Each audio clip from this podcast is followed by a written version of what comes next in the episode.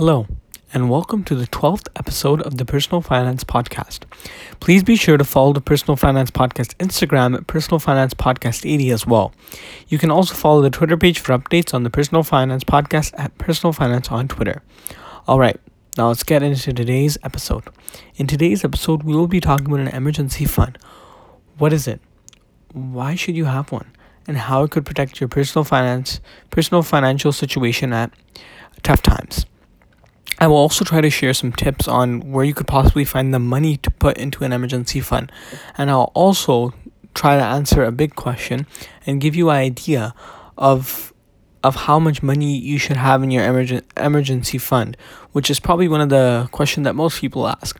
So, this podcast episode will help you enhance your knowledge about an emergency fund and it will also help you further understand what it is. Okay, let's get started. So let's first talk about what is an emergency fund. An emergency fund is almost just like an asset as it can help you during a tough time where you may need money to help you. Emergency funds are used to help people navigate financial dilemmas such as a loss of job, um, an illness, a major repair to a home or car, not to mention the kind of a major national crisis that we're facing uh, this pandemic, the coronavirus, has created. Many people created an emergency fund to pay for an emergency expense that may come up at this time. So now, during this time, some people have lost their job, and those people that had some money in an emergency fund, they were able to survive with that, although they still needed to. Um, find a job to in order to you know stay afloat. And now let's talk about how much money should you save in an emergen- emergency fund. So now most experts say that in, that in an emergency fund you should save about 3 to 6 months worth of expenses. All right now let's look at the key takeaways of an emergency fund. An emergency f- that's the key takeaways of an emergency fund. An emergency fund is a financial safety net for future mishaps and or unexpected expenses. Financial planners recommend that emergency funds should be typ- should typically have 3 to 6 months of worth of expenses in a form of highly liquid assets. And savers can also use their tax refunds and other windfalls to build up their fund. So to really put it in perspective, if you had your monthly expense totaling 6000 a month, including mortgage payments, food bills, car payments, and etc., you would need to set aside you need to set aside $18,000 for 3 months of emergency funds and $36,000 for 6 months of emergency funds. Now, I'll talk about tips on how uh, how to set up tips on how to help set up an emergency fund. So, the first thing to do is open a savings account. It's important that you choose the right type of account to build your emergency fund. It should be easy to access your money quickly in case there's any emergency. Here's what you should look for in a savings account the account should be separate from the account you use from day to day transactions. You pay no low, no or low transaction fees. You can make withdrawals without penalty and you earn interest on the money you save. So these four things are extremely important. Now let me go back let me go to back to the first point that I mentioned.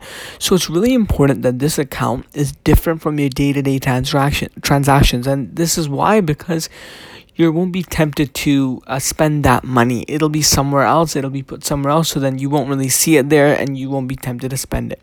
Now, you can also have consultation with a financial institution to make sure the account you have in mind will allow you to meet your goal to build an emergency fund, and that, that's now more on an individual basis that you would have to look at. So the next thing is make a habit. Make it a habit of incorporate savings into your daily habits. Here are a few tips for that. Drop any loose change into a container every time you get home. Create a savings reminder on your smartphone or computer. So, um, create a savings reminder like, oh, I have to save this much per month. Circle your savings dates in advance on a calendar and put sticky notes in your wallet or on your mirror or refrigerator to remind you of these goals.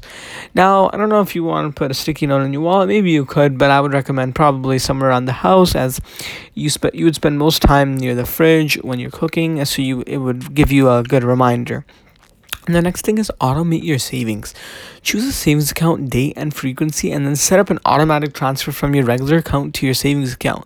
Tip set up your automatic transfer on the days you get paid so that the amount saved is transferred as soon as the paycheck is deposited into your account. Now, this will be good as um, you know money is ext- directly going there, so it's not delayed at all. It's just going there. The next thing is eliminate any expense an expense and save the amount. Eliminate some expenses and add those amounts to your emergency fund. Your current budget won't be affected and your fund will grow faster. To determine the expenses that you can eliminate, identify the difference between your needs and wants. So let's look at the needs needs and wants definition. So a need is a necessity and obligation in something essential. And want is a desire, a wish, or something that's maybe non-essential. And that does depend on the individual. So to eliminate an unnecessary expense, you should bring you should do these simple things. You should bring your lunch to work instead of buying it. So, you know, if you have time and uh, if you want to save money, you should try to cook your own lunch at home. You should make your coffee at home as well and bring it to work. The next thing is you should try to use public transit instead of your car. Now, this third tip, it's it's sort of tough for people to use public transit nowadays because of this pandemic. So, um, people are worried. So that's why they decided to use their car, which is an acceptable thing at this time. Eliminate one non essential food choice from your grocery list. So, eliminate something that may not be healthy for you in your grocery list, but you still want it as a treat. So maybe you could eliminate that and get it once every other week or something like that. And the next thing would be use discount coupons, cashback offers, and take advantage of specials. So maybe you know do some price matches from different different flyers, and um, that would help as well. So now depending on your current habits, you could save a lot of money every day just with those, just by doing those, um, uh, just by doing those five things. All right. Now the next thing is review your goals. Review your financial goals on goals on a regular basis. Your family, personal, or work situation may change, and this may affect your budget as well. Even minor changes can have an can have an impact on the time you'll need to reach your emergency savings goal. These things might change might include these changes might include a new child, a new house, an increase in your property tax, an increase in electricity costs. When these events occur, you need to modify your budget accordingly so that your emergency fund remains a priority. Alright, let's talk about where you should get started. To get started on em- to, to get started on making an emergency fund, you should start by saving a small amount each month and try to increase it next month if possible. So, for example, if you save $600 the first month, you should try saving $1,200 the next month. Now, while that may be tough, it would be beneficial as the emergency fund would build up faster, right? And this way your emergency fund would be in good would be in good shape for the long run. And saving more money in uh, in a month may be a challenge, and that's where you as an individual or if you're uh, someone that's married, you and your partner may just you should you and your partner should try to find like a balance that um balance or amount of money that you can put aside that you feel comfortable with, but you're still able to um um keep up with your monthly expenses. So a fixed amount would be better, or maybe you could put maybe you could fluctuate. So maybe you could put a higher amount the next month, a lower amount the previous month. So it all depends on the individual basis. Now, where should you keep your emergency fund? You should be keeping this emergency fund in a high yield savings account or even in a money market account because this will give you instant access to the money as well. Now, you want to make sure that this instant access is for a good reason. It shouldn't be for anything that, you know, maybe you're using it to spend something. It should be and there's an emergency mostly, right? And it often makes sense to keep your emergency fund at a bank separate from your main bank account. That way, you won't be tempted to dip into your emergency fund for everyday expenses. With that in mind, here are a few more tips. Now, some people may be wondering, now some people may be wondering, I want to grow my savings. Well, there are five different tips that I will tell you as to how you can grow your savings. All right, the first thing is pay off bad debt. So anything that has a high interest on it, you want to get rid of it first so it won't hinder upon you later in the future. You should open a Roth IRA. You should save for a fun expense as well. So, you know, you should also be saving for a fun expense that, you know, maybe it might treat you in the future or you know, you should always be doing these type of stuff. So, you know, you're really rewarding yourself. You're treating yourself because you know these things are important. Now the next thing is you should invest you should invest more and donate if you can. Now this is also important because um, investing will give you a good return on investment if you do it smartly and you know what you're doing. And then donating just by like buying maybe like going to like for example recently tim hortons had a smile cookie campaign. So you know buying the cookies they donate their funds to the camps at camp programs. So like those types of things. And you could even get a side hustle if you want and I just wanted to talk more about a Roth IRA. So, open a Roth IRA. It's a special retirement account where you pay taxes on money going into your account, and then all the future withdrawals are tax free. They're the best when you think your taxes will be higher in retirement than they are right now. You can, can contribute to your Roth IRA if you make you can't contribute to the Roth IRA if you make too much money either. For more in- information on this, I will be releasing a new podcast episode about this soon, so stay tuned for that. To free to free up money to b- bund your emergency fund faster, you should follow these four steps. Number 1, cut your expenses. First, you can cut your expenses and save the money you cut uh, out of your budget.